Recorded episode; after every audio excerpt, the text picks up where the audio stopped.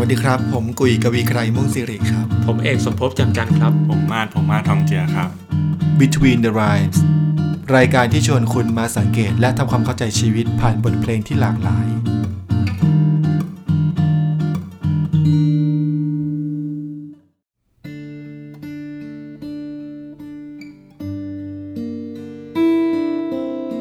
ฉันคิดว่าฉันนั้นคือความรั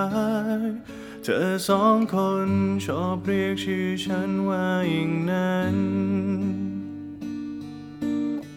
ฉันมีชีวิตขึ้นจากความฝัน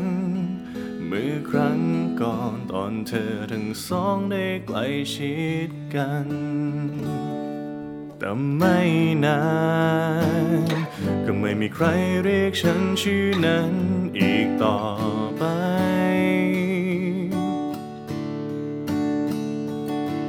เธอแยกทางหนึ่งคนเรียกฉันว่าความทุกข์อีกคนเรียกฉันว่าความเสียใจแต่ฉันคิดว่าฉันจะเป็นความรักต่อไป ไม่ว่าเธอสองคนจะเรียกฉันว่าอะไร เพราะฉันยิ่งชอบบรร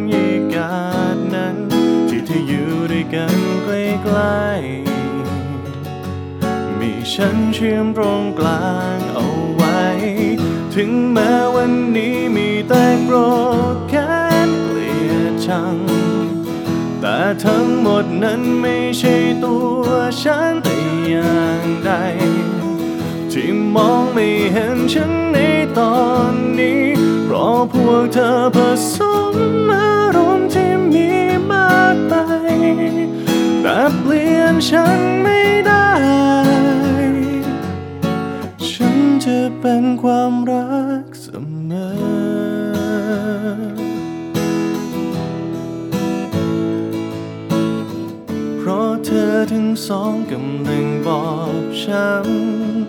รสักคนจึงต้องถูกหาว่าเป็นผู้ร้าย แต่เชื่อเธอฉันคือคนสุดท้า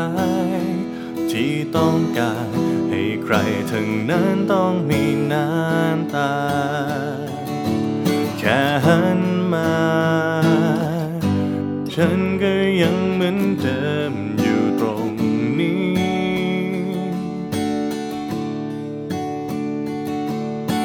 ร้อมที่ จะเคียงข้างกันเหมือนวันเก่า แม้เรื่องราวเปลี่ยนแปลงแค่ไหน ฉันคิดว่าฉันจะเป็นความรักต่อไป ไม่ว่าเธอสองคนจะเรียกฉันว่าอะไร เพราะฉันยังชอบบรรยากาศนั้น อยู่ด้วยกันใกล้ๆที่ฉันเชื่อมตรงกลางเอาไว้ ถึงแม้วันนี้มีแต่โกรธแค้นเกลียดชัง แต่ทั้งหมดนั้นไม่ใช่ตัวฉันแต่อย่างใด ที่มองไม่เห็นฉันในตอนนี้ เพราะพวกเธอผสมอา แต่เปลี่ยนฉันไม่ได้ ฉันจะเป็นความรักเสมอ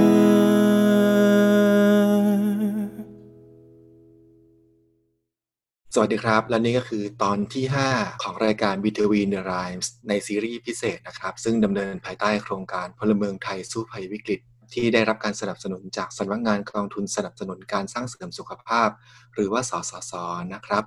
ซึ่งในซีรีส์พิเศษนี้เราก็จะคัดเลือกบทเพลงที่มีข้อเรียนรู้ ที่ชวนให้เราเนี่ยได้เข้าถึงและสัมผัสแง่มุมเชิงบวกในตัวของเราทุกคน เป็นต้นทุนทางจิตใจที่ว่า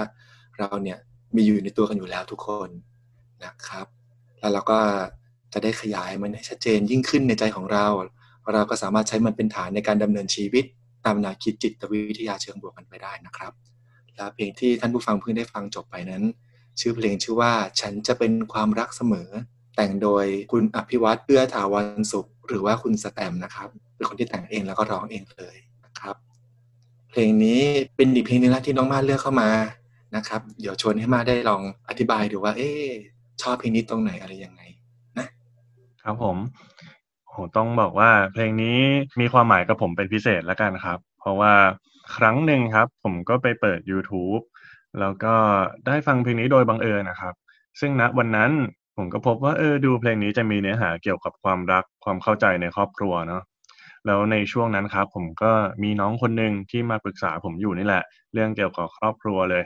ผมก็เลยบอกเขาว่า เออ เนี่ย พี่ไปเจอเพลงนี้มา แบบว่าดูเนื้อหามันก็สวยงามนะลองฟังเพลงนี้ดู แล้วก็เข้าใจยังไงกลับมาคุยกันดีไหมอย่างเงี้ยครับ แล้วน้องก็กลับไปฟังเพลงนี้ครับ ปรากฏว่าหนึ่งอาทิตย์ต่อมาที่น้องมาเจอผมเนี่ย น้องบอกว่า อาทิตย์ที่ผ่านมาเนี่ย ฟังเพลงนี้ไปประมาณร้อยรอบได้เลยเขาบอกว่าเขาเข้าใจหลาย ๆ อย่าง ผ่านเพลงนี้เลยนะ ว่า เออเขารู้แล้วแหละว่าแม้พ่อกับแม่เขาจะแยกทางกันไปอย่างเงี้ยครับก็ไม่ได้แปลว่าเขาจะขาดอะไรนะ จากที่เขาเคยระบุตัวเองว่าขาดความรัก เขาก็กลับมาระบุตัวเองครับ ว่าเออเขาก็เป็นคนที่มีความรักนะ แล้วก็สามารถเป็นผู้หยิบยืนให้พ่อแม่ได้ด้วยซ้ำจนท้ายที่สุดครับ เขาก็กลับไป ให้ความรักพ่อแม่กลับไปทำสิ่งดีๆกับกันและกันนะครับ จนกลับมาเป็นครอบครัวที่ก็รักกันอีกครั้งนะแม้ว่าพ่อกับแม่จะไม่ได้กลับมาอยู่ด้วยกัน น้องเขาก็บอกเลยครับ ว่า เออ จริง ๆ เรื่องของหนูเนี่ยพี่มาจะเอาไปแชร์ที่ไหนก็ได้เลยนะ เพราะว่าก็ไม่อยากจะเชื่อเหมือนกันว่าสิ่งที่ติดอยู่ในใจมานานแสนนานเนี่ยมันถูกปลดล็อกด้วยเพลงเพลงเดียว ซึ่งตัวผมเองครับ หลังจากที่ได้มาฟังอีกรอบนะ หลังจากที่คุยกับน้องเนี่ย ก็พบว่า เออ เพลงเนี้ยมันลึกกว่าที่ผมคิดอีกนะ มันไม่ใช่แค่เรื่องราวความรักในครอบครัวหรอก แต่มันมีประเด็นหลาย ๆ อย่างที่ก็น่าหยิบยกมาคุยกันนะครับ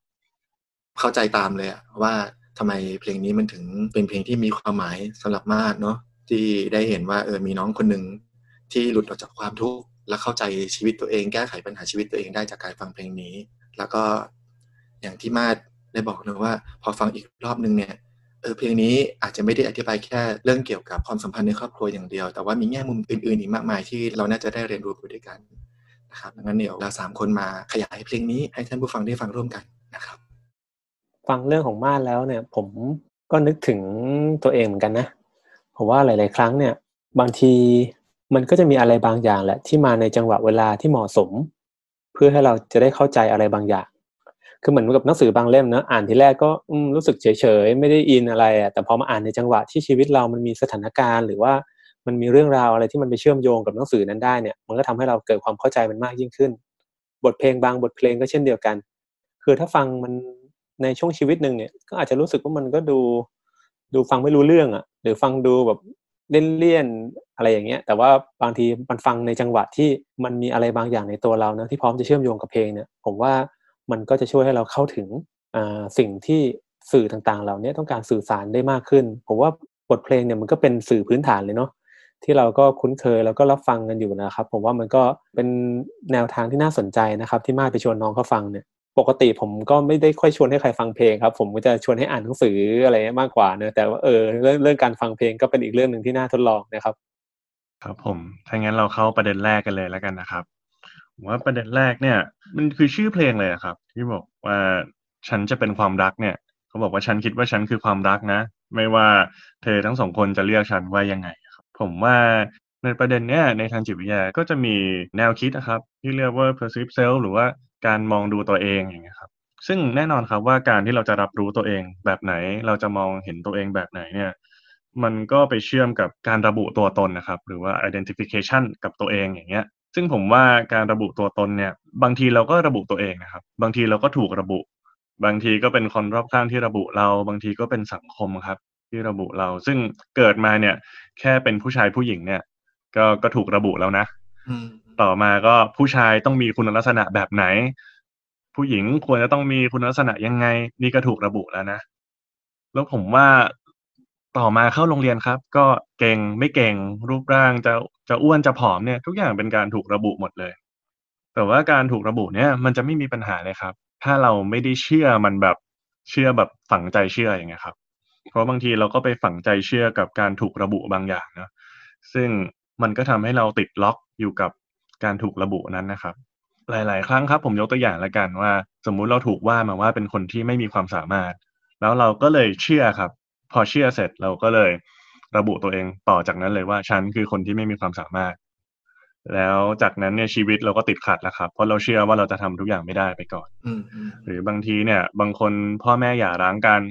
ไปอ่านหนังสือ หนังสือเขาว่าไว้ว่าเด็กที่พ่อแม่หย่าร้างกันเนี่ย จะต้องเป็นเด็กที่ขาดความรักนะ จากนั้นเราก็เชื่อครับแล้วเราก็เลยคิดว่าฉันคือเด็กที่ขาดความรักอย่างเงี้ยอืมจากนั้นชีวิตเราก็จะเริ่มมีปัญหาจากจุดนั้นนะครับ ทีนี้สิ่งที่น่าสนใจก็คือ ผมก็เคยคุยกับเพื่อนเล่นๆว่า คนเรานะ เวลาคนมาพูดอะไรดีๆ อย่างเช่นเธอเป็นคนดีมากเลยอย่างเงี้ยบางทีเราก็ไม่เชื่อนะครับ เราก็จะจริงเหรอวะอะไรอย่างเงี้ยแต่เวลามีคนมาบอกว่าเธอเนี่ยจริง ๆ เธอเป็นคนที่แบบเห็นแก่ตัวเหมือนกันนะเราก็เก็บมาคิดเลยครับว่าเออมันจะจริงไหมเนี่ยไอคนนี้ที่พูด เรามีแนวโน้มที่จะเชื่ออะไรที่เป็นลบนะมากกว่าสิ่งที่เป็นความสวยงามอย่างเงี้ยครับอืมแล้วมันก็เลยทำให้เขาเรียกว่าอะไรล่ะ มันเป็นกรอบแล้วกันครับ การระบุตัวเองอะ มันทำให้เราติดอยู่ในกรอบบางกรอบ แล้วสิ่งที่มันสำคัญไปกว่านั้นก็คือ คนสำคัญในชีวิตเราเนี่ย ถ้าคนเหล่านั้นเป็นคนระบุให้ ส่วนใหญ่แล้วมันจะติดแล้วก็ฝังแน่นครับ อย่างเช่น ถ้าเป็นครูที่เรารักเป็นพ่อแม่เราเองอย่างเงี้ย ระบุอะไรสักอย่างลงมาที่ตัวเราเนี่ย ส่วนใหญ่มันจะฝังแน่นนะแล้วมันก็จะเอาออกยากเพราะฉะนั้นการที่บางทีเราอยากจะกระตุ้นกันอย่างเงี้ยอยากให้ลูกเก่งก็แกนี่มันไม่เอาไหนเลยแกนี่มันห่วยจริง ๆ แกนี่มันเรียนไม่ทันเพื่อนแบบนี้ครับ มันทำให้คนคนหนึ่งระบุตัวเองได้หมดเลยนะ ทีนี้ในมุมกลับครับ บางทีการระบุตัวเองในเชิงบวกเนี่ย ก็อาจจะเป็นปัญหาได้เช่นกันนะอย่างเช่นเราระบุว่า ฉันเป็นคนที่สงบนิ่งไม่เคยโกรธใคร แต่บางทีมันมีสถานการณ์ชีวิตบางครั้งที่เฮ้ยเราโกรธจริงๆอะแต่การที่เราไปล็อกตัวเองว่าฉันไม่เคยโกรธเลยเนี่ย มันทำให้เราละเลยที่จะสัมผัสความรู้สึกตัวเองในบางครั้งนะครับอืมหรือถ้าเราระบุตัวเองว่าฉันคือคนที่มีความสามารถและเก่ง บางทีมันก็อาจจะทำให้เราละเลยที่จะไปมองข้อบกพร่องเพื่อที่จะพัฒนาตัวเองได้ด้วย ทีนี้คำถามหนึ่งที่เพื่อนผมเคยถามก็คือเฮ้ยถ้าการระบุตัวเองเนี่ย มันจะดู มันจะดูแบบบวกก็ไม่ได้ลบก็ไม่ได้แบบเนี้ย แล้วอย่างนี้มันต้องยังไงวะ ผมก็เลยบอกว่าในความเชื่อของผมแล้วกันนะอันนี้ก็คือเราอาจจะต้องเชื่อหรือระบุในสิ่งที่สวยงามไว้ก่อนแหละ แต่ก็ต้องพร้อมนะ ที่จะยืดหยุ่นแล้วก็เท่าทันอารมณ์ตัวเองด้วยในขณะที่เออถ้ามันยังจะเกิดความรู้สึกอะไรลบนะตอนนั้น ซึ่งเพลงนี้เขาก็เลยเปรียบเลยขึ้นมาว่าแม้พ่อแม่จะบอกว่าเธอคือตัวซวยเธอคือความเสียใจ เธอคือคนที่ทำให้ครอบครัวแบบว่าแยกออกจากกันน่ะแต่ว่าในเนื้อเพลงเขาบอกว่า แต่ฉันน่ะ ก็ยังจะเชื่อนะว่าฉันคือความรักผมว่ามันก็เป็นจุดเริ่มต้นเลยครับ ของการระบุตัวเองในเชิงบวกที่ทำให้เรากลับมา จากการไอ้มุมมองที่มันเจ็บปวดได้ครับจริงๆแล้ว ผมว่าการระบุตัวตนหรือระบุตัวเองเนี่ยนะครับ มันก็เป็นกระบวนการพื้นฐานเลยแหละครับ ที่มันก็อยู่ติดตัวเรามาตั้งแต่เราเราเกิดเลยแหละนะครับ ผมว่าเวลาที่เราเติบโตมาเนี่ย ผมว่าสิ่งหนึ่งที่มันจะเกิดขึ้นก็คือ เราพยายามจะทำความเข้าใจโลกรอบ ๆ ตัวเราครับ ผมก็มีลูกเล็ก ๆ อยู่นะครับ ผมก็จะเห็นเลยว่าเขาก็จะสงสัยเนาะที่จะคอยหมั่นมาถามว่าไอ้นั่นคืออะไรไอ้นี่คืออะไร แล้วเราตอบไปนะครับเขาก็เริ่มจะเรียก สิ่งที่เราตอบไปตามนั้น นี่คือโต๊ะ นั่นคือเก้าอี้ นี่คือปากกา นั่นคือสีเนาะนี่เป็นการระบุตัวตนแบบหนึ่งก็คือเราพยายามจะหาชื่อเรียกให้กับสิ่งต่างๆนะครับ แต่ถามว่าการระบุตัวตนตรงนี้ที่มันเป็นเรื่องธรรมชาติเนี่ยมันกลายเป็นปัญหาได้ยังไง เพราะบางทีสิ่งที่เราระบุเนี่ยเราต้องเข้าใจตรงกันก่อนนะครับว่า มันไม่ใช่ความจริงนะแต่มันคือข้อตกลงร่วมกันที่เราจะเรียกมันว่าอะไร แต่ความจริงของสิ่งสิ่งนั้นมันคืออะไรเนี่ย ผมว่าไม่มีใครรู้ หรือจริงๆ จะบอกไม่มีใครรู้ก็ไม่เชิงนะครับ แต่บางทีเราก็อาจจะรับรู้ไปตามมุมมอง รับรู้ไปตามประสบการณ์ของเราก็ได้ เพราะบางครั้งสิ่งที่ต่อให้เหมือนมันมีชื่อเรียกตรงกันเนี่ย มันก็อาจจะถูกนำไปใช้ หรือมันก็อาจจะมีฟังก์ชันของสิ่งนั้นเนี่ยที่มันแตกต่างกันออกไปก็ได้นะครับ ดินสอมันก็อาจจะเป็นสิ่งที่เด็ก ๆ เอาไว้ใช้เขียนหนังสือเนาะแต่บางทีเด็กคนหนึ่งที่รู้สึกโกรธขึ้นมาเนี่ย ก็อาจจะลุกเอาดินสอเนี่ยไปแทงเพื่อนก็ได้รู้สึกว่าเออฉันไม่โอเคเลยนะครับ แต่ประเด็นมันไม่ มันไม่อยู่ที่ว่าสิ่งสิ่งนี้ควรจะเรียกว่าดินสอหรือควรจะเรียกว่าอาวุธเนาะแต่อยู่ตรงที่ว่าท่าทีของเราเนี่ยที่มีต่อสิ่งสิ่งเนี้ยที่เราเรียกชื่อมันเนี่ย เรามีท่าทีแบบไหน ที่เมื่อกี้มายกตัวอย่างนะครับ บางทีเราก็มักจะมีท่าทีแบบเป็นลบอะอะไรอะไรก็ระบุตัวเองไว้ลบไว้ก่อน มองโลกรอบตัวก็อะไรอะไรก็ไม่ดีไว้ก่อน แต่ในทางกลับกันก็มีบางคนที่อาจจะรู้สึกว่าระบุตัวเองว่าตัวเองดีนะครับ สิ่งรอบๆตัวชีวิตฉันมันดีไปทั้งหมดนะครับ การระบุตัวเองแบบ แบบยึดมั่น ผมใช้คำนี้แล้วกันเนาะแบบตายตัวแบบมีกรอบอะมันก็มักจะสร้างปัญหาเสมอนะครับ เพราะโลกแห่งความเป็นจริงมันไม่มีกรอบ และมันไม่ได้ตายตัว มันล้วนแปรผันและเปลี่ยนแปลงไปตามบริบท และไปตามสถานการณ์ของชีวิตนะครับ ถ้าเราเชื่อไปแล้วว่าเราเป็นคนไม่ดี หรือเราเป็นคนที่ไม่โอเค บางครั้งเวลาเราเจอกับสถานการณ์ที่เรามีโอกาสจะได้ใช้ศักยภาพที่มันซ่อนอยู่หรือศักยภาพที่เรามีแต่เราไม่เคยเห็นเนี่ย เราก็ปิดกั้นโอกาสนั้นไปเรียบร้อยแล้วแล้วก็จมอยู่กับความรู้สึกที่ว่าตัวเองไม่โอเคต่อไป หรือบางคนที่เคยทำอะไรได้ดีมาตลอด แล้วก็เชื่อว่าฉันเป็นคนเก่ง ฉันเป็นคนมีความสามารถ ฉันทำอะไรได้สำเร็จไปทุก ๆ อย่าง วันหนึ่งเมื่อต้องเผชิญกับสถานการณ์ที่มันน่าผิดหวัง หรือมันไม่สำเร็จไปตามที่ตั้งใจไว้ ซึ่งมันจะมาถึงในวันหนึ่งเขาเองก็อาจจะทำอะไรไม่ถูกก็ได้ แล้วก็งงๆว่าเออตกลงฉันเป็นอะไรกันแน่ ฉันเก่งจริงหรือเปล่า ก็เกิดมีคำถามกับตัวเองขึ้นมา ผมว่าบางทีปัญหามันอาจจะอยู่กับคำว่าจริง ๆ เหมือนกันเนาะว่าตัวเราเป็นอะไรจริง ๆ กันแน่ ตัวเราเป็นแบบไหนกันแน่เพราะว่าสำหรับผมเนาะมันอาจจะไม่ได้มีอะไรจริง ๆ ให้เรายึดถือมากเท่าไหร่หรอกครับ เพราะว่าเวลาเราจะประเมินตัวเองอย่างไร เราจะเรียกตัวเองว่าอย่างไรนั้น เราต้องไม่ลืมที่จะนำบริบทเข้ามาพิจารณาด้วยเนาะผมเคยเจอผู้มาปรึกษานะครับหลาย ๆ คนเนี่ยก็มีปัญหากับคนใกล้ ๆ ตัวครับ แล้วก็รู้สึกว่าคนนั้นไม่ดีอย่างนั้น คนนี้ไม่ดีอย่างนั้น ซึ่งก็จริงนะ มันเป็นความไม่ดีจริง ๆ แต่ความไม่ดีตรงเนี้ยพอเรามาเรียบเรียงกันดูดีๆนะครับ มันมีขอบเขตของมันนะอ่าเป็นต้นว่าผมอาจจะรู้สึกว่าเอ้ยใครบางคนในชีวิตของผมก็ไม่ดีในบางเรื่องตามใจผมนะ หมายถึงว่าไม่ไม่ตรงใจผมในบางเรื่อง แต่มันไม่ได้หมายความว่าทุก ๆ เรื่องของเขาเนี่ยจะไม่ตรงทั้งหมด แต่พอเราไปอยู่กับ part ที่มันไม่ตรงใจเราเป็น part ที่เราไประบุตัวตนของว่าเป็นเขาเป็นอย่างนั้นเป็นคนอย่างนี้เนี่ยเราก็พลาดความจริงบางอย่างเกี่ยวกับตัวเขาไปพอสมควรเหมือนกันนะ เราอาจจะเรียกคนบางคนว่าคนเห็นแก่ตัว อาจจะเรียกคนบางคนว่าคนไม่ได้เรื่อง ไม่เอาไหนไม่ได้ความ หรือบางทีก็เรียกตัวเราเองแบบนั้นนะแต่พอเราเรียกแบบเนี้ยครับ มันไม่ช่วยให้เราเข้าใจอะไรมากขึ้น เพราะเราตัดบริบททุกอย่างทิ้งไป ดังนั้นผมว่าการจะกลับมาเข้าใจคำว่า การระบุตัวตนที่มันเป็นกลาง แล้วมันมีประโยชน์จริงๆเนี่ยผมว่าเราต้องไม่ลืมที่จะนำสถานการณ์มาพิจารณานะครับ ถ้าเรารู้สึกแย่กับตัวเองว่าตัวเองไม่เอาไหน พอเรานำสถานการณ์มาพิจารณาอาจจะเห็นว่าอ๋อมันเป็นเรื่องที่เราเป็นเพราะเรื่องการสอบนะ ที่เราทำได้ไม่ดีอย่างที่ตั้งใจไว้ แต่มันก็มีเรื่องอื่น ๆ ที่เราก็ทำได้กลางๆ หรือทำได้ดีกว่าที่เราตั้งใจไว้ก็มีแต่เราอาจจะไม่เคยมองดังนั้นการที่ตัวเองไม่เอาไหน ถ้าจะเติมประโยคในช่องว่างให้ครบก็คือ เรารู้สึกว่าตัวเองไม่เอาไหนในเรื่องจุดๆผมว่าถ้าเป็นแบบนี้การระบุตัวตนมันก็จะเป็นเรื่องที่ตรงไปตรงมายิ่งขึ้น เป็นเรื่องที่เป็นกลางยิ่งขึ้น แล้วก็เป็นเรื่องที่มันช่วยให้เราเห็นภาพอะที่เราจะไปจัดการกับมันได้มากยิ่งขึ้นนะครับ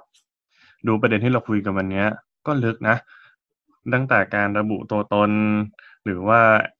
สิ่งที่จริงหรือไม่จริงที่พี่เอกพูดเมื่อกี้นะครับ กับบริบทของชีวิต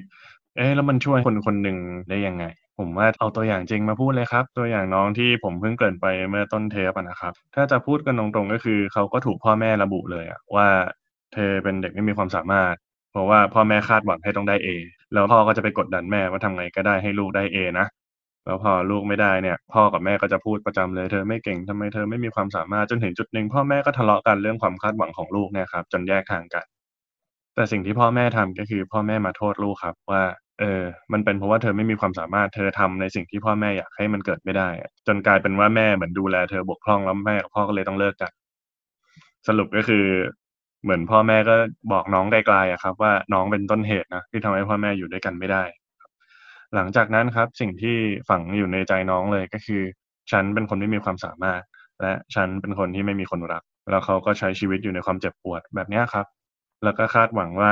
เมื่อไหร่นะที่พ่อแม่จะมาให้ความรักฉันแล้วเวลามองกลับไปที่พ่อแม่ทุกครั้งเลยครับเขาก็จะรู้สึกว่าพ่อแม่เขาเป็นพ่อแม่ที่เห็นแก่ตัวมาก พ่อแม่เขาเป็นพ่อแม่ที่ก้าวร้าวมาก คือเราจะเห็นเลยครับว่าเขามีการระบุตัวเองที่ ที่บิดเบี้ยวไปเยอะเลยนะ ในมุมของความเป็นลบ แล้วก็มีการระบุพ่อแม่ในเชิงลบสุดๆเลย เวลาก็ผ่านไปครับ คุณนาเขาก็เอาเขาไปเลี้ยง คุณนาเขาก็เลี้ยงเขาด้วยความรักนะเขาก็ได้รับความรักจากตรงนั้น แต่เขาก็ไม่ค่อยสัมผัสมันหรอกครับ เพราะเขาก็ไปคิดว่ายังไงเขาก็เป็นคนขาดความรักอยู่อย่างนั้นอะเขาก็ไปเจอกลุ่มเพื่อนที่ดีนะกลุ่มเพื่อนก็ให้ความรัก แต่เขาก็ยังระบุตัวเองว่าเขาขาดความรักอยู่แบบนั้นแหละครับ จนเขามาเจอแฟนคนหนึ่งแฟนเขาก็ดีมากๆ ให้ความรักเขาเสมอครับ แต่เขาก็ยังคงระบุว่าเขาเป็นคนที่ขาดความรัก แล้วเขาก็ล็อกไปอีกว่าคนที่จะมาเติมเขาได้ หรือคนที่จะมายกเลิกไอ้ความเชื่อนี้ได้ ต้องเป็นพ่อแม่เขาเท่านั้น แต่ถึงจุดหนึ่งพอเขาฟังเพลงนี้ครับเขาก็เข้าใจอย่างแรกเลยว่า จริง ๆ อะ พ่อแม่เจ็บปวดมากเลยนะที่ต้องเลิกกัน แล้วมันเหมือนกับ มันก็ต้องหาที่ลงอะ มันก็เลยเป็นชั้นอะ ที่ที่พ่อแม่ก็อาจจะคิดว่าเป็นเป็นที่ฉันนะแต่ที่พ่อแม่ต้องโยนมาอย่างเงี้ยก็เพราะพ่อแม่เจ็บปวด แล้วคำพูดที่พ่อแม่พูดออกมาในวินาทีที่พ่อแม่เจ็บปวดในการระบุชั้นแย่ๆเนี่ย มันก็ไม่ใช่เรื่องจริงนะ เพราะว่าพ่อแม่ไม่ได้อยู่ในสภาพที่แบบใจปกติหรือว่ามีความนิ่งอะครับ เพราะฉะนั้นอะไรที่พูดออกมาท่ามกลางความเจ็บปวด ความโกรธความเสียใจเนี่ย มันก็เชื่อไม่ค่อยได้อยู่แล้วเนาะเพราะหลาย ๆ ครั้งผมว่าพวกเราก็เคยมีประสบการณ์แหละว่าโกรธแล้วก็หลุดปากอะไรออกไป ซึ่งก็ไม่ได้ตั้งใจจะพูดอย่างนั้นน้องเขาก็เลยคิดว่า เออ ถ้าอย่างนั้นเนี่ย สิ่งที่พ่อแม่พูดมาในวินาทีที่พ่อแม่โกรธเสียใจเนี่ย มันก็เป็นสิ่งที่มันเอามายึดกับตัวเองก็ไม่ถูกไม่แฟร์เหมือนกันนะเพราะมันก็ไม่จริง เขาก็เลยเริ่มใหม่ครับว่า ถ้าอย่างนั้นแล้วถ้าฉันจะมองตัวเองเหมือนเพลงนี้แหละว่า จริง ๆ ฉันก็คือความรักนะแล้วก็มีคนอื่นที่ให้ความรักฉันมากมาย ฉันควรจะเลิกได้แล้วแหละที่ไปร้องขอให้พ่อแม่มาเติมความรักฉัน หรือว่าคิดว่าพ่อแม่ควรจะเป็นอย่างนั้นอย่างนี้ งั้นเดี๋ยวฉันเอาความรักไปให้พ่อแม่ก่อนก็ได้ แล้วหลังจากที่เขากลับไปเข้าหาพ่อแม่อีกครั้งหนึ่งครับ กลับไปหยิบยื่นความรักกลับไปรับฟังกลับไปทำความเข้าใจ ถึงจุดหนึ่งเขาก็ได้คำขอโทษนะ ที่จริง ๆ เขาไม่ได้คาดหวังว่าจะได้มันแล้วด้วยซ้ำแล้วครอบครัวเขาก็กลับมาคุยกันได้ มารักกันได้เนาะแล้วพ่อแม่ก็อธิบายให้เขาฟังเหมือนที่เขาเข้าใจกับเพลงนี้เลยว่า พ่อแม่ไม่ได้ตั้งใจจะพูดอย่างนั้นหรอก ตอนนั้นก็พ่อเจ็บปวดแม่เจ็บปวด พอมาขยายเรื่องราวของน้องที่มายกขึ้นมาเนาะบวกกับเพลงเนี่ยที่ได้ฟังกันไปด้วยนะ พี่ว่าสิ่งหนึ่งที่เห็นได้ชัดเลย ว่าเป็นปัจจัยหนึ่งที่พี่ว่าเป็นเป็นสิ่งที่จะช่วยให้เราเนี่ยมีภูมิคุ้มกันเรื่องเกี่ยวกับการระบุตัวเองอะโดยเฉพาะการระบุตัวเองที่มาจากอิทธิพลของของคนภายนอก เช่นพ่อแม่กรณีของน้องเนาะก็คือการทำความเข้าใจ การเข้าอกเข้าใจผู้อื่นนะว่าเออที่เขามาเรียกเราแบบนั้นที่เขามาทำแบบนั้นแบบนี้กับเราเนี่ย มันมาจากความรู้สึกอะไร มันมาจากสถานการณ์อะไรที่คนคนนั้นต้องเผชิญอยู่ และส่งผลให้เขาต้องมาเป็นแบบนี้กับเรา อย่างในเพลงเนาะก็จะพูดถึงว่าที่มองไม่เห็นฉันในตอนเนี้ยเพราะพวกเธอผสมอารมณ์ที่มีมากไป คนคนนี้กำลังเข้าใจเนาะว่าอีกคนนึงอะเจออะไรมาเป็นอะไรอยู่ แต่สิ่งนั้นมันเปลี่ยนฉันไม่ได้ ฉันจะเป็นคนรักเสมอ พอเราแยกแยะได้ว่าที่เขาเผชิญอยู่นั่นมันก็ปัญหาของเขานะ เราจึงจะสามารถกลับมาเป็นเจ้าของตัวเลือกของการระบุตัวเองของเราได้ แล้วผมก็เข้าใจนะว่า เวลาเราจะทำความเข้าใจผู้อื่นเนี่ย บางทีมันก็มีคำถามหรือว่าคำขึ้นมาในใจนะว่าเอ้ยเราฉันทำไมฉันต้องเข้าใจเธอด้วยสิ่งที่เธอเป็นสิ่งที่เธอทำมัน ฉันไม่ชอบมันนะหรือว่าสิ่งที่เธอเป็นที่เธอทำอยู่มันส่งผลกระทบกับฉันนะผมว่าอันดับแรกเนี่ย สิ่งที่จะช่วยให้เราเข้าเข้าอกเข้าใจผู้อื่นได้เป็นอย่างดีครับ ก็คือการที่จะลดส่วนของตัวเราลงก่อน เพื่อที่เราจะสามารถโฟกัสมุ่งใส่ใจที่จะทำความเข้าใจอีกฝ่ายหนึ่งได้อย่างเต็มที่ แต่นั่นไม่ได้แปลว่าเราจะต้องเห็นด้วยกับสิ่งนั้น แต่พอเราเข้าใจได้แล้ว ผมว่ามันก็จะเกิดการยอมรับนะครับ ว่าโอเค ฉันเข้าใจแล้ว ฉันยอมรับได้แล้ว ที่เธอมาเรียกฉันแบบนี้ที่เธอมาทำกับฉันแบบนี้เนี่ยเพราะว่าเธอเองก็โดนบีบคั้นมาจากอีกเรื่องหนึ่งของเธอเหมือนกันนะ เข้าใจแล้วว่าเธอก็มีปัญหาของเธอ ทีนี้พอเรามองได้อย่างนี้ครับ ผมเชื่อว่าเราก็จะสามารถที่จะจำกัด หรือว่าบรรเทาความรู้สึกไม่พอใจ หรือว่าความผิดหวังความเสียใจของเราได้ครับ เราก็จะรับอิทธิพลจากการระบุตัวจากฝ่ายเขาอะน้อยลง แล้วผมเชื่อว่าเราก็จะสามารถระบุตัวเองได้ตรงกับความเป็นจริงมากขึ้นนะผมนึกถึงอีกกรณีหนึ่งนะน้องคนหนึ่งที่มาคุยกับผมเนี่ย มีความเครียดเรื่องของคุณแม่ ซึ่งแม่เนี่ยไม่พอใจพ่อทะเลาะกับพ่อเครียดเรื่องพ่อ แต่ก็จะเอามาบ่นกับน้องเสมอๆครับ น้องเองก็เครียดนะ แต่ว่าถ้าตัวเองจะไม่ฟังเนี่ย น้องก็จะรู้สึกว่าตัวเองเป็นลูกที่ไม่ดีเป็นลูกที่อยากกตัญญูอันนี้ก็เป็นการระบุตัวเองเหมือนกัน ระบุตัวเองว่า การเป็นลูกที่ดีต้องฟังแม่ ถ้าไม่ฟังจะกลายเป็นลูกที่ไม่ดี แต่ตัวเองทนฟังก็ทนไม่ไหวอะครับ จนเกิดคำถามเจากความคิดว่าทำไมแม่ไม่เลิกกับพ่อไปสักทีอะเพราะถ้าแม่เลิกกับพ่อแม่จะได้หายเป็นทุกข์น้องเชื่อว่าแม่จะหายเป็นทุกข์มีความสุข แล้วแม่ไม่มีความสุขแม่จะได้เลิกเอาความทุกข์มาลงกับหนูสักทีแต่พอคุยได้จนถึงจุดหนึ่งที่น้องสามารถที่จะเข้าอกเข้าใจแม่ได้ว่าเฮ้ยเอาจริง ๆ แล้วแม่ก็ไม่ได้อยากเลิกกับพ่ออะด้วยความจำเป็นหลายๆอย่างแต่ว่าสิ่งที่แม่ต้องการอะแม่ต้องการที่จะมีใครสักคนรับฟัง น้องเขาก็เริ่มแยกครับว่า นั่นคือปัญหาที่แม่เผชิญเนาะแต่ที่แม่เป็นแบบนี้แล้วมาลงกับเรา ก็เพราะว่าแม่เจออะไรมาเนาะทีนี้พอพอน้องเข้าใจแม่ได้ตามนั้นน่ะ น้องก็เริ่มเริ่มกลับมามองตัวเองอย่างที่ตัวเองเป็นอยู่จริง ๆ มากขึ้นนะครับ คือไม่ได้ติดอยู่กับการระบุตัวเองว่า จะต้องเป็นลูกที่ดี หรือว่าจะกลายเป็นลูกที่ไม่ดีจะไม่ฟังแม่ แต่น้องก็มามองตัวเองตามตรงว่า เออจริง ๆ เราก็เป็นเป็นลูกที่อยากจะฟังแม่นะ แต่ฟังแม่ได้เท่าเนี้ย ฟังทั้งหมดไม่ไหวแล้วอะ เราอยากฟังแม่ตามกำลังของเราเท่านั้นนะทีนี้น้องก็เลยเริ่มที่จะไปสื่อสารตรงๆกับแม่นะครับ ว่าเออเข้าใจแม่นะว่าเป็นอย่างนี้อย่างนี้แม่ต้องการให้หนูรับฟังนะ แต่ว่าหนูรับฟังแม่ได้เท่านี้นะเพราะหนูมีเรื่องเรียนหนูมีเรื่องงานที่หนูต้องรับผิดชอบดูแล เพราะฉะนั้นเรามาตกลงกัน แล้วเราก็มีทางออกกับแม่กันไปนะครับวันนี้ก็เป็นอีกหนึ่งตัวอย่างที่ทำให้เห็นว่าเออการที่มีความเข้าอกเข้าใจในผู้อื่นเนี่ย มันนำไปสู่การเป็นภูมิคุ้มกันในการไม่ล็อกไม่ติดหรือว่าไม่ได้รับอิทธิพลของการระบุตัวเองยังไงได้บ้างนะครับ จากสิ่งที่เราคุยกันไปทั้งหมดวันนี้ครับ ก็ไม่พ้นเรื่องของความสัมพันธ์หรอกในในประเด็นเหล่านี้ครับ ซึ่งผมคิดว่าถ้าเราเข้าใจแบบนี้นะ เข้าใจในเรื่องของการระบุตัวเอง หรือว่าการระบุผู้อื่นด้วยเนี่ย ก็จะทำให้เรากลับมาฟื้นคืนความสัมพันธ์นะหลายๆครั้งที่มันอาจจะแตกหักแตกร้าวไปแล้วอย่างเงี้ยครับ ผมว่าเวลาที่เราอยู่กับความเจ็บปวดอะไรบางอย่าง หรือโดนระบุเนี่ย ต้องบอกว่ามันเป็นคล้ายๆกับรีเฟล็กนะเราจะระบุตัวเองหนึ่งอย่าง แล้วก็ไประบุคนที่กระทำเราอีกหนึ่งอย่างเหมือนกัน อย่างเช่น ฉันเป็นคนไม่มีความสามารถ แต่พวกเธอเลวที่มาด่าฉันอย่างนี้ หรือว่าฉันเป็นคนที่ขาดความรัก แต่พ่อแม่เป็นพ่อแม่ที่ไม่รับผิดชอบและไม่ทำหน้าที่ตัวเองเลย มันจะมีหนึ่งอย่างที่เราระบุตัวเอง แล้วก็อีกหนึ่งอย่างที่เราระบุผู้อื่นอย่างเงี้ยครับ ซึ่งพอมันเป็นอย่างนี้ปุ๊บ เวลาเราจะกลับไปสารสัมพันธ์กันอีกครั้งอะมันเหมือน เราก็มีทัศนคติตัวเองในเชิงลบอะแล้วเราก็แอบมีทัศนคติเชิงลบกับคนที่เราอยากจะเข้าหานะซึ่งหลาย ๆ ครั้งลึก ๆ ก็ยังรักกันอยู่อย่างเงี้ยครับ เวลาเข้าหากันในลักษณะแบบเนี้ย ลบกับลบเจอกันเนี่ย มันก็ไม่ได้เปลี่ยนเป็นบวกนะ มันก็จะยิ่งเป็นอะไรที่ลบหนักกว่าเดิม แล้วก็ทำให้มันไม่สามารถเชื่อมต่อกันได้ ในทฤษฎีทางจิตวิทยาเขาก็เลยบอกว่า ถ้าความสัมพันธ์มันจะยั่งยืนนะครับ อย่างน้อยๆ ก็ต้องทำให้ฝั่งเรามีความมั่นคงกับการระบุตัวเองอย่างชัดเจนก่อนนะถ้าสมมติว่าเราเปลี่ยนมุมมองกับตัวเองแล้วว่า โอเค เธอจะเคยทำอะไรฉัน เธอจะเคยระบุฉันยังไง หรือฉันจะเคยเชื่อว่าเธอเป็นแบบไหนไม่สำคัญ แต่วันนี้ฉันขอระบุตัวเองว่า ฉันคือคนที่มีความรักให้ ฉันคือคนที่พร้อมเข้าใจ ฉันคือคนที่พร้อมรับฟัง อย่างน้อยๆเนี่ยยังไม่ต้องทำอะไรจากฝั่งเขาเลยนะทำจากฝั่งฉันก่อน ระบุตัวฉันเองก่อน ให้มันมั่นคงอย่างเงี้ยครับ แล้วเดี๋ยวการที่จะเข้าไปเชื่อมความสัมพันธ์อีกครั้งหนึ่งกับใครก็ตามเนี่ย มันก็จะทำให้ค่อยๆมีการเชื่อมโยงเข้าใจต่อกันติดอะครับ แล้วการที่เรากลับมารับรู้ตัวเองในมุมใหม่ ในหลาย ๆ ครั้งมันก็สลายการรับรู้ที่เรามีกับอีกข้างด้วยนะ คือเหมือนถ้าเราจะเคยโกรธอีกคนที่ทำให้ฉันรู้สึกขาดความรัก แต่วันนี้ฉันรู้สึกว่าฉันก็มีความรักแล้วอะไอความโกรธหรือการระบุข้างนั้นที่เคยลบๆก็อาจจะหายไปด้วย แค่แก้จากฝั่งของเราอย่างเงี้ยครับ ผมว่าเพลงนี้ก็เลยชวนให้ดูแหละครับว่าไม่ว่าโลกนี้อะจะระบุฉันยังไง หรือว่าคนสำคัญในชีวิตฉันจะระบุฉันแบบไหน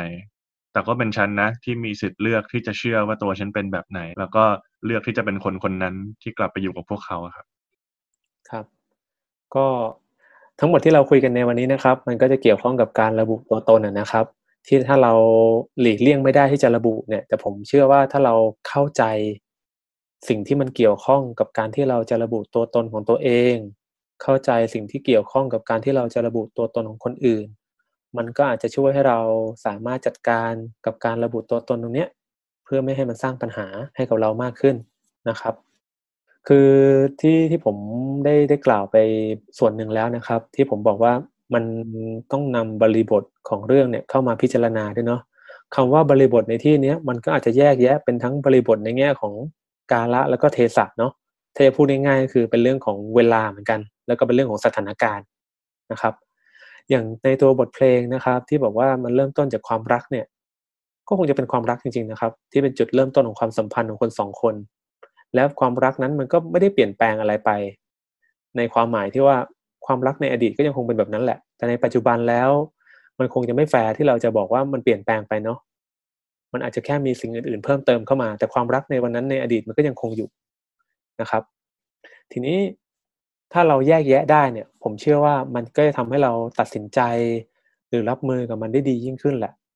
ความรักในวันนั้นสำหรับบางคนนะเขาก็ติดภาพอยู่กับความรักในอดีตนะครับ เชื่อว่าความสัมพันธ์จะต้องเป็นความรักเสมอไปแหละ โดยที่ไม่ได้มองปัจจุบันว่า